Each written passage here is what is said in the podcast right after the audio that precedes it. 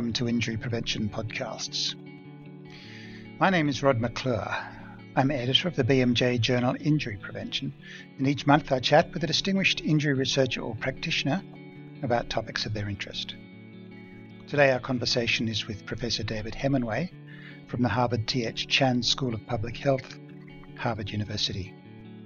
Dr. Hemenway is Professor of Health Policy and Director of the Harvard Injury Control Research Center He's written widely on a range of topics, including articles on firearms, violence, suicide, child abuse, motor vehicle crashes, fires, falls, and fractures. He headed the pilot for the National Violent Death Reporting System, which provides details and comparable information on suicide and homicide. And in 2012, he was recognized by the Centers for Disease Control and Prevention as one of the 20 most influential injury and violence professionals over the past 20 years. In our conversation today, we'll be covering these topics and you'll see why he's been such an influence on the field.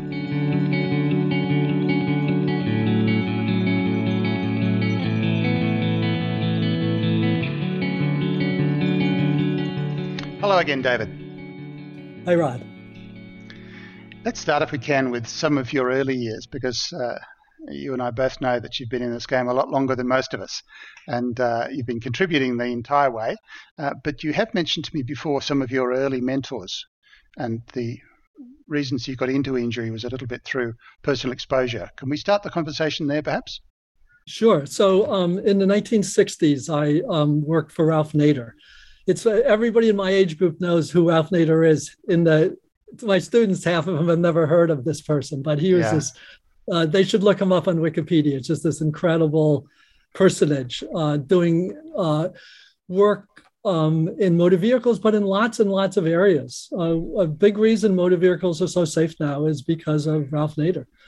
So I got uh, involved in in that, uh, doing um, work for him. I, he got me a job with the Consumers Union as Washington correspondent. Then I came back and was a Nader's raider, and we investigated the Federal Trade Commission. Um, and I, my goal was to go back and work as a consumer advocate uh, after I got my PhD. But as things happened, I ended up being uh, having to stay in Boston, and was became a researcher. Um, who was Ralph Nader as a person? Why did why did he create this sort of impact that he's created over the time? Yeah, so he was a lawyer uh, at Yale, and he had written this book, Unsafe at Any Speed, which had gotten very little publicity.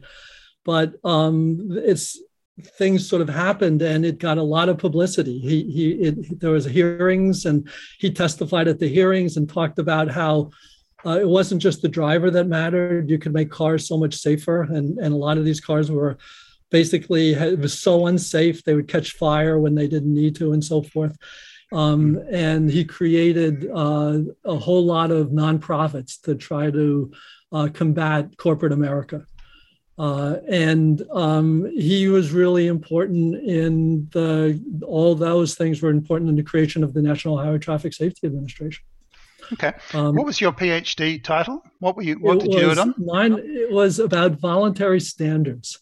Right. Nobody knows about voluntary standard. It had a great title for a while. It was called Screw Threads, Two by Fours, and the Comic Book Code of Ethics. It was about how important voluntary standards are in people's lives, and they know nothing about them. There, it turns out they're incredibly important about uh, injuries, and people still know little about them. Almost all the mandatory safety standards that are written that were written initially for for airplanes, for cars, for houses were voluntary standards written by trade associations and engineering societies and made mandatory.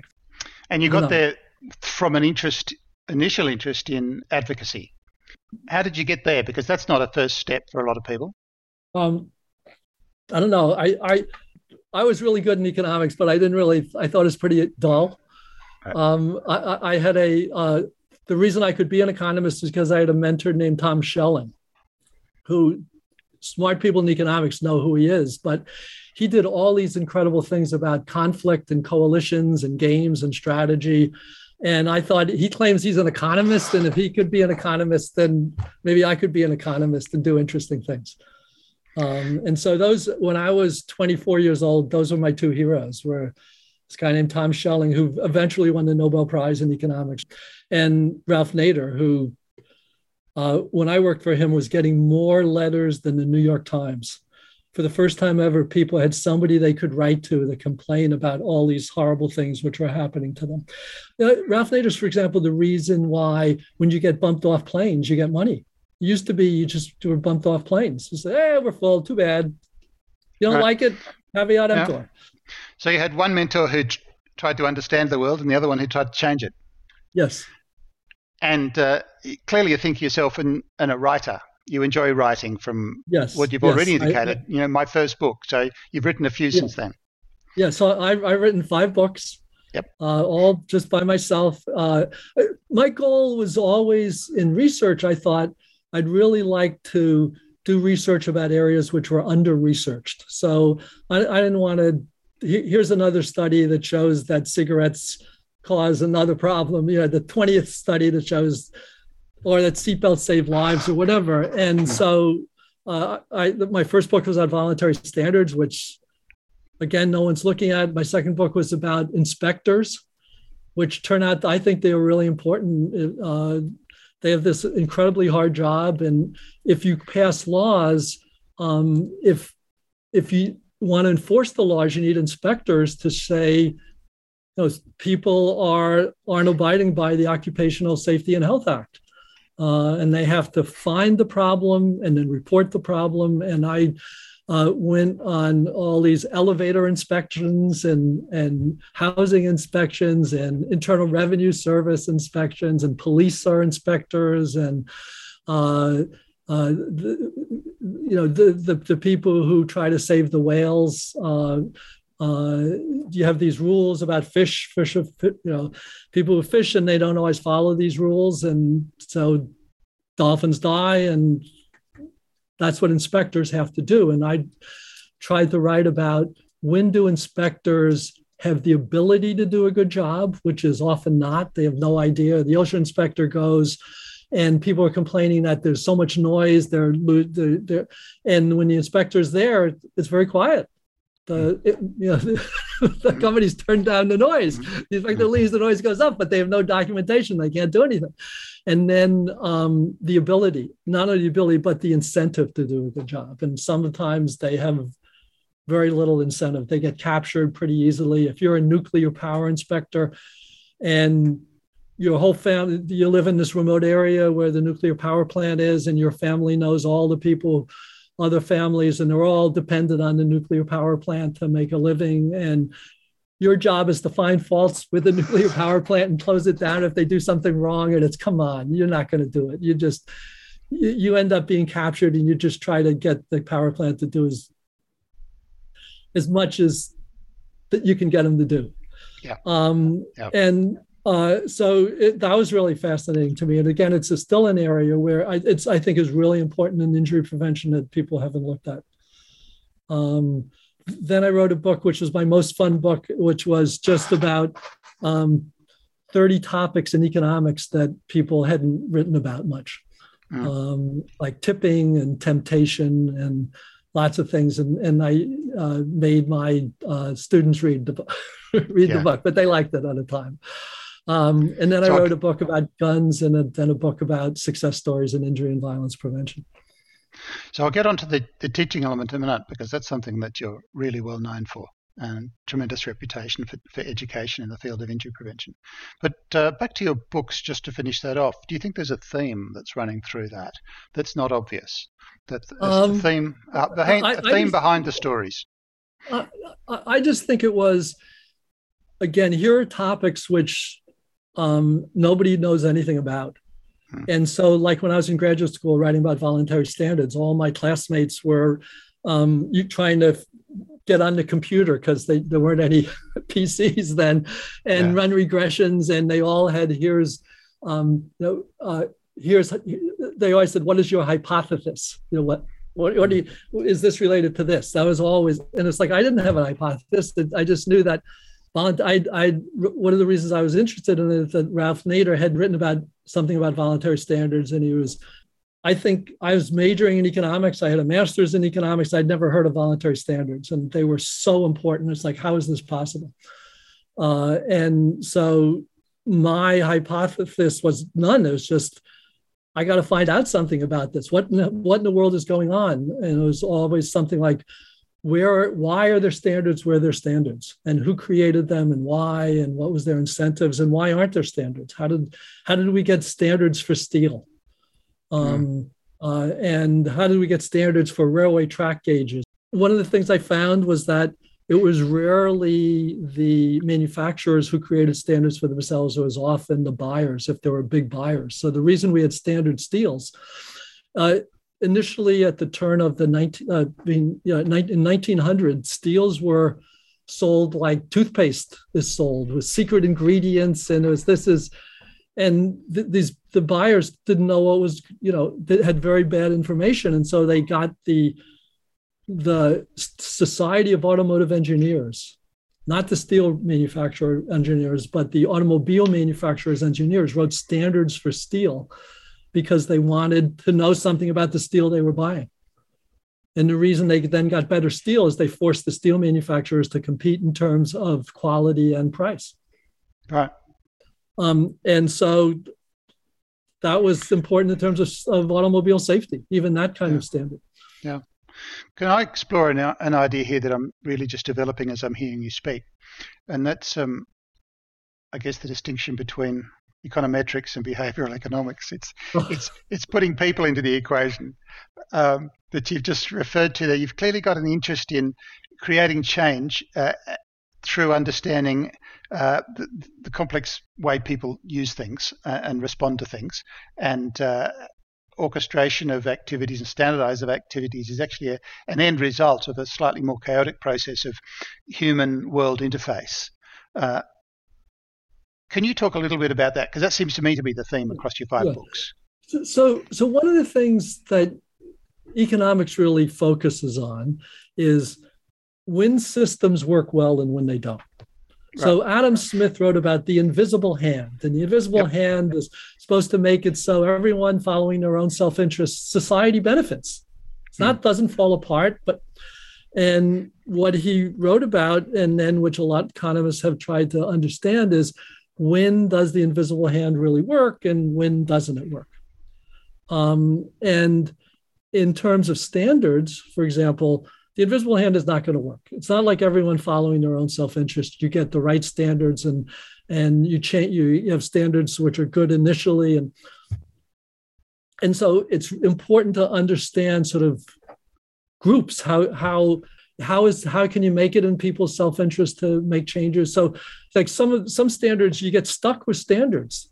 The the typewriter keyboard is QWERTY. If you look at it q hmm. w e r t y and it's 120 years old and it's a terrible keyboard. It's just horrible but it was like the first keyboard and it was designed so in the typewriter you didn't have letters which were close to one another. I mean that's what you really want on an electronic you know T word have, but you'd hit one over here and then one over here and one over here, and we can't change it.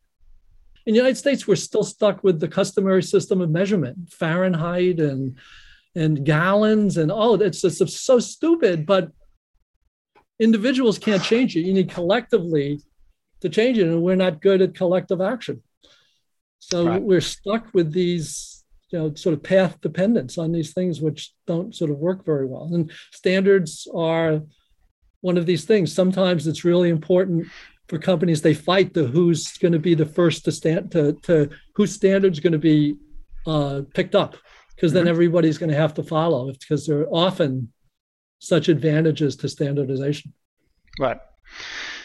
And for somebody who who believes collective action is the way to get things done rather than individuals uh, trying to create individual change, you're right you've got a strong role in, or a, perhaps a, a, career engagement in, in advocacy.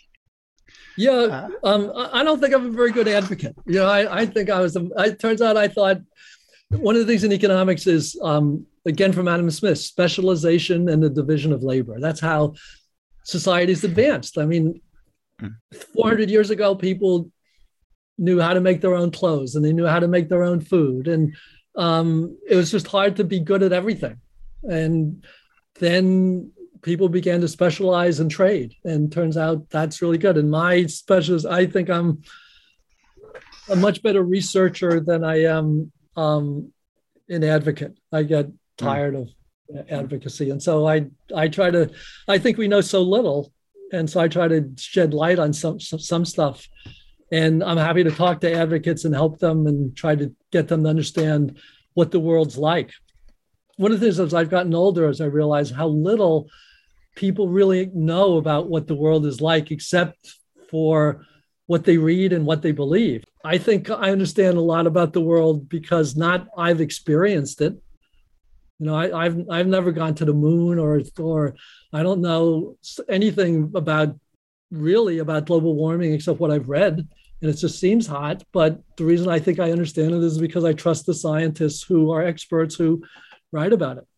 You know, in a world where we have 350 million Americans and 8 billion people you, you just have no you just meet so few and you don't know in a sense what's going on and unless you believe in science yeah and one of the um, your acknowledged strengths and certainly is illustrated by that book you we'll get onto now about the was it 50 successes in injury prevention is actually capturing science in a story in a narrative in something that actually is understandable by people who are non-technicians and you tend to have done that time and time again, haven't you, over your career? One one of the things I learned early on is that um, for me, and then I think it seemed to be true for everybody, is like when I was teaching teaching concepts, people don't sort of remember concepts; they remember examples.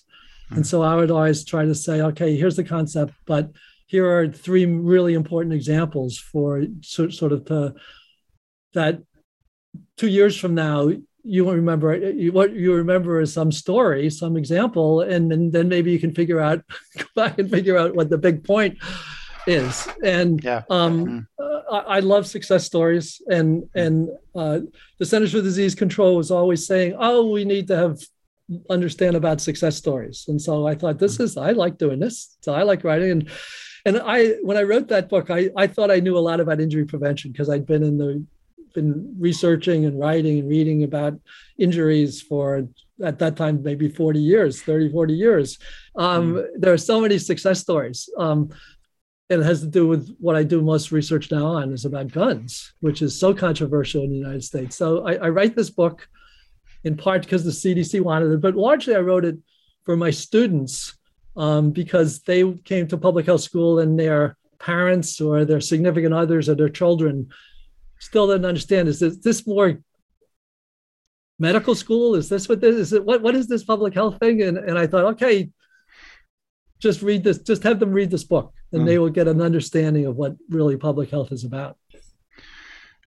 If in the area of voluntary standards, uh, you've argued a case for leadership being actually at the citizen level, the people level.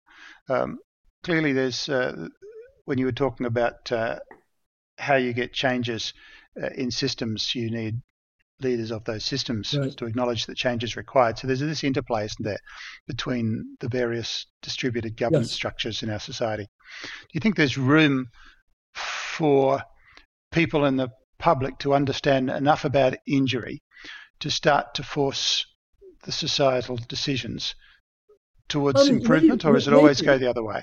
No, no. I think I think it's so when I wrote the book about um, success stories, mm. it, it, was 64 documented successes, mm. and it was also 36 heroes who, and I made sure there were no researchers trying to because otherwise there's you know it's like I have to play favorites and the, but these are mostly advocate almost all advocates who most most people have never heard of probably all of them they've never heard of who they weren't the only person pushing for this, but they were the key, one of the key people pushing for this change, and so they really mattered. Hmm. Um, and so individuals could make an enormous difference. What what I feel matters the most is that the individuals can help create a system so that the system continues to do good things. So it's not all these one-offs. I'm working, working, working. We finally got this one thing, but that's it. We're going to go back to not doing anything else because the system is designed to not have any beneficial change. Um, and and so that's what you need. You sort of you need both. And I think one of the things in public health is you try to bring individuals and institutions and people together to work together to try to do something useful to, to better society. Right. Now, one of the things that you have been able to um, establish is the mortality database at the national level. Yes. Um, could you talk us through a little bit about how you created sure. that? Sure. Uh, the older I get, the more important I think are data. If you don't have data, it's so hard uh, to to do anything scientifically, to get people interested, to to figure out what to do, to um, determine whether or not you've had an effect or not, and what more should be done or what less should be done. And data systems really, really matter. So, so as an aside, I'm an economist, and 100 years ago, uh, 90 years ago, economists created the national income accounts, uh, gross national product, and so forth, and incredible important for you know to stop Uh, business cycles and so forth. And business, what business does is when you use up your inventory, that's a negative. You look at here's the benefit. You sold all these things, but it costs you things. You you you had to produce the things, and then you lost inventory. And if you lose lots of inventory, that's not so good. The GNP, the way it's set up, is does not care about inventory. We can, in the United States, in the world, we're using up all our natural gas. We're using up all our coal. We're using up all our oil. Pretty soon we won't have any. Maybe that's good for the climate. And we're also using up our safe water. We're using up our clean air and our safe atmosphere. And none of that is a negative. It's all this extra stuff. So I used to have these arguments with my dad. He'd say, oh, these environmental regulations, they're reducing productivity. And I'd say that's only because you're measuring productivity wrong. They're really increasing productivity because they're you, you're not you didn't count as a negative all the destruction of the environment that's going on. You know, here's this company, it's it's wrecking the the Great Lakes. You don't count that as a negative. That's not productivity, that's negative productivity. And what we're doing is overall, the overall benefit is so much greater than the overall cost. And if we had measured that people wouldn't be saying, oh, we need to drill, baby, drill. So it's good for the economy. It's just no, mm. it's mm. bad for the economy. It's just that we measured things wrong. So anyway, back to the, the data is so important. And, and we decided, and we had these national conferences with researchers and surveillance people and government people. We just said, we're not going to create, first, we're not going to create a data system for non non-fatals it's just too hard in the short run. We're just going to do fatals. But hmm. secondly it's not going to be guns. It's going to be violent death. It's going to be all homicides all suicides and we put in unintentional guns in there. And this was great for the researchers because they wanted to know if you didn't kill yourself with a gun were you going to get killed by something else? Was there a substitution or was there complementarity? Um, it was incredibly uh, it wasn't very much more expensive because the united states almost all the violent death is with guns. So what didn't cost much more. I just played a little role. I was the pi and you know and people in my group uh, deb Azrael and kathy barber did so much but so many other people did so much and helped promote it. And it's this huge group effort. I, I you know looking back on my career i i suspect this is the most important thing i've ever done uh, all the 250 research articles, the five books, the all the teaching is important, I guess. Hopefully, keep your fingers crossed a little bit, but this thing can last forever. Hmm. And it will make a difference about understanding what's going on about violent death in the United States. And yeah. so many articles now are being written. Finally, it's in all 50 states. We're using the system.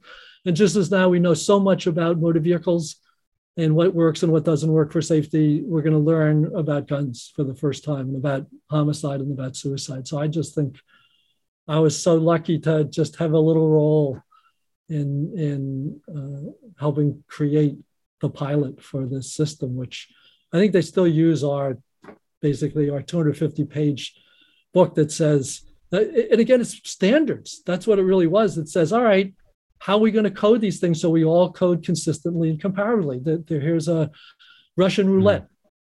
Is that an mm. accident when somebody actually dies? Is it a suicide? Mm. What what should we call it? And it doesn't really matter. It's just everybody call it the same thing. Yep, and it, it puts science into the conversation, and it creates an opportunity for people to actually recognise the size, nature, and extent of a problem, uh, and bring collective effort to try and do something about it. So yeah, uh, nice... here, here's here's my the example I always use about the importance of these data yeah. systems and yeah. is so um, in the 1990s in the United States, um, it was became clear from the data that 16 year olds were at incredible risk for motor vehicle death. I think it was like three times the rate of 19 year olds per mile driven. And 19 year olds are terrible drivers, and like yeah. 10 times the rate of 40 year olds. Hmm. And so the question is, what can we do? But the data showed something. Here's what you can do. You can, it, we didn't have simulators for everybody. And is there were two times where it was incredibly risky for these 16 year olds. And one was at night when they were driving, and the other was when there was only other teenagers in the car. So uh, the state of Michigan, I think following New Zealand, um, said, all right, let's let 16 year olds drive, but let's not let them drive at night or when other, you know, other teenagers are in the car. And they created just called graduated driver's licensing. Mm. And then mm. they saw what happened, and there was good data to show it reduced motor vehicle deaths by these by these per mile driven, something like 30%. Not didn't save them all, but still saved a lot. And so then once Michigan did it, then I don't know, Wisconsin or, you know, looked and said, mm. hey, they can do it. Why can't we do it? And mm. other other states did it and they all found, you know, between 20 and 40% reduction in motor vehicle deaths to these young kids. And within nine years, all 50 states had these laws. Mm. And we've saved a lot of kids. And the importance of data and research. If I can be uh, allowed to make an observation on, on your suggestion earlier on that you you just want to understand how things happen. And you're a scientist. Most of your conversation, at least in the second half of this uh, discussion, has been about how to make a difference. Uh, so you've got uh, how many lives we can save and and uh, missed opportunities to save more, and then you've actually described in some of your stories some very sophisticated implementation mechanisms. And a lot of the time, I think scientists and researchers do a lot of watching and observing, but don't take that next step you've done and it's actually analyzing the situations in a way that allows us to actually change things in the real world. As you say, yep. we don't know a lot about the real world. We need to understand it more if you're going to make that difference. I, I think one of the things that attracted me to public health was um, that there was an expectation. Now, it didn't turn out to matter at all in terms of promotion and really, you know, mm. your real career, but there was an expectation that you were supposed to help make the world a better place. It wasn't just you were doing research. It wasn't like public healthology, the study mm. of public health. It was mm. the goal is to make the world better. And, and I think the reason I ended up in public health was just because I, I serendip- serendipitously taught a class at, at Harvard mm. School of Public Health. And uh, I just fell in love with the students. I, they were they were about my age. They were in their early 30s, and they were do-gooders in the best sense. They were a lot of them were docs who were going to give up a lot of money to to try to work in public health. They had realized that one at a time medicine was useful, but it wasn't doing enough, and that public health had this allure that maybe it could really make a difference to tens of thousands, millions of people. Um, and I I like them. I thought this these are these are these are my kind of people, and so I tried to figure out how to how to stay teaching at the school, and and I um, I think it's a, a lot of their stuff rubbed off on me too, because this was my you know having worked for Nader and that whole you know it's like this is what one of the things you really want to do. There are a lot of people who were want to be doctors, who like doctors, who like nurses, who like medical care. I just wanted to stay away from medical care. And I thought, what else can I do? And I thought, I I can do injuries. I can do. I know a lot about motor vehicles. I can. And I started investigating fires because that was a huge problem in Boston. And at the time, in the in the early '80s, there was a huge problem in the United States. Um, and I started teaching a course on injuries. Mm-hmm. And two well-meaning, nice, uh, full professors separately took me aside and said, This is a big mistake. There's uh, injuries, A, are not a public health problem, and B, there's no money because it's not a public health problem.